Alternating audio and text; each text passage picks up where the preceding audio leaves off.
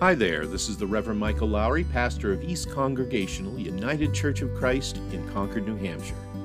And this is Love to Tell the Story.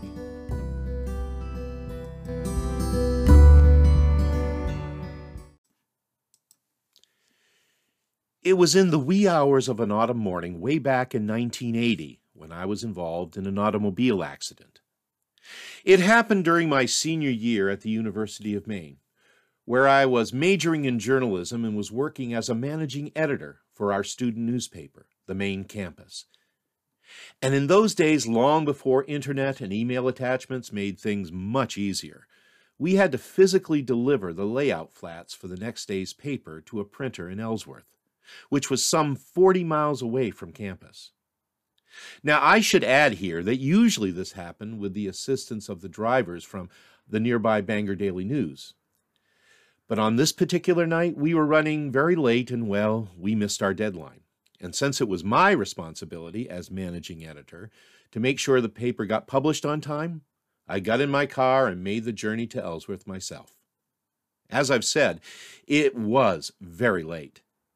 But I was also wide awake and heavily caffeinated, not to mention a whole lot younger back then, and I was doing fine.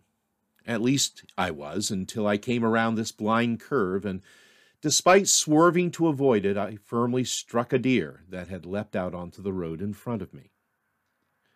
I was not hurt at all, and the car was not seriously damaged. Even the deer was merely stunned and soon bounded back into the woods, none the worse for wear. Looking back on it, what could have easily been a tragic situation ended up little more than a fender bender but even now I still remember, is what the whole experience did for me. It kind of left me a bit shaken. As I recall, it also had the rather humbling effect on me. And for an all too brief period of time, I was not only profoundly aware of the fragile nature of human life, as one might expect, but also cognizant of my very, very small place in the universe. For several days afterwards, I noticed the things and people around me like never before. I paid attention to the tiniest nuances of life and living. I wondered at the smell of the air, marveled at the sound of leaves crunching beneath my feet, and even took close notice of the beating of my own heart, all the while pondering who I was amidst all of this wonder. I know, it was all rather dramatic, but hey, I was 21. Of course, as so often is the case in such situations, a day or two later I was back to normal, with all the wonder having melded back into the routine of my daily academic life.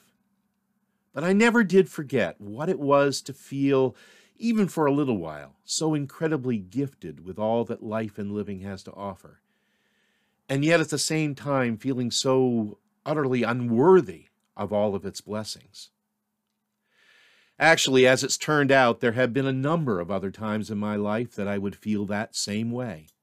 The day that Lisa and I were married, the moments when our three children were born, at my ordination to the Christian ministry, on and on. In truth, there have been and continue to be countless moments, both large and small, times that were utterly joyful or profoundly sad, where there was this palpable awareness of God's Spirit moving in my life or in the lives of others in ways that transformed those lives in, in ways that I could never have imagined, much less expected. Moments of grace so rich and powerful that were made even more incredible and precious by the realization that I had absolutely nothing to do with it. Each year about this time, as the Christian calendar moves from the light filled season of Epiphany to the arduous journey to the cross that encompasses Lent, we in the Church return to the story of Christ's transfiguration on a high mountain apart, as three of his disciples looked on in awestruck wonder.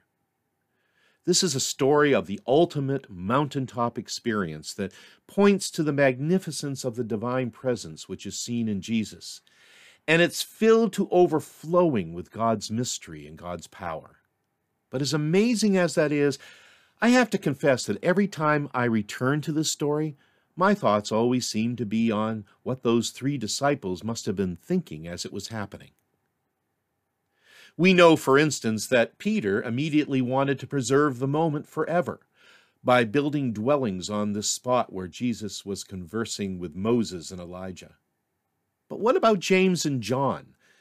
I wonder, did the sight of Jesus' face shining like the sun with clothes dazzling white open up for them the possibilities of the infinite?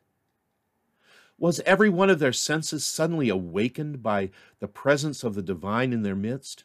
How did the air smell? And how did the light of that transfiguration illumine the trees and the rocks that surrounded them atop that mountain? Did they have an awareness in that glorious moment that there was so much more to their lives now than just their fishing nets? In that fleeting moment, could they have possibly imagined, even in a glimmer, what the future held for each of them. Almost certainly there was so much happening that it was overwhelming. It's no wonder that by the time the voice spoke from a bright cloud proclaiming that this was God's Son, the Beloved, the disciples had long since fallen to the ground in utter fear. For this is what happens when all of the wonder of life, as God intends, opens up right before you. This story is also a pivotal moment in the gospel narrative. It's about from this point on that we read of how Jesus set his face to go to Jerusalem with all that that journey implies. So even as it's happening, we know that very soon it will be time for those three disciples to come down from the mountain and start walking down in the valley and ever closer to the cross. So I have to imagine that the whole experience ended up as bittersweet at best, made all the more so when Jesus instructs them not to tell anyone about the vision until after the Son of Man has been raised from the dead. Understanding that at this point they barely had a clue as to what this all really meant. And if you read on in the Gospels, Almost immediately, it was back to the work of following Jesus as he healed the sick and brought the good news of God's kingdom to all the people in every village along their journey. So, in truth, there was likely little time for them to consider what had just happened to them up on that mountain. and yet, I'm sure that they did. Perhaps in the morning, when the bright beauty of the rising sun reminded them of another dazzling light they'd seen.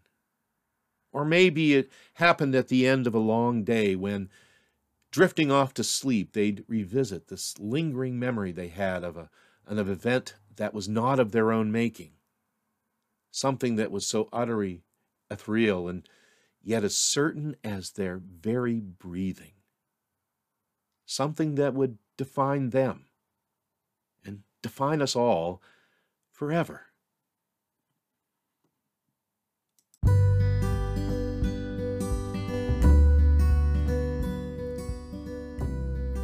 And that brings us to the end of this episode of Love to Tell the Story. This is Michael Lowry, and I thank you for listening today. And until next time, stay safe, be well, and may God bless you with a great day every day. We'll talk to you soon.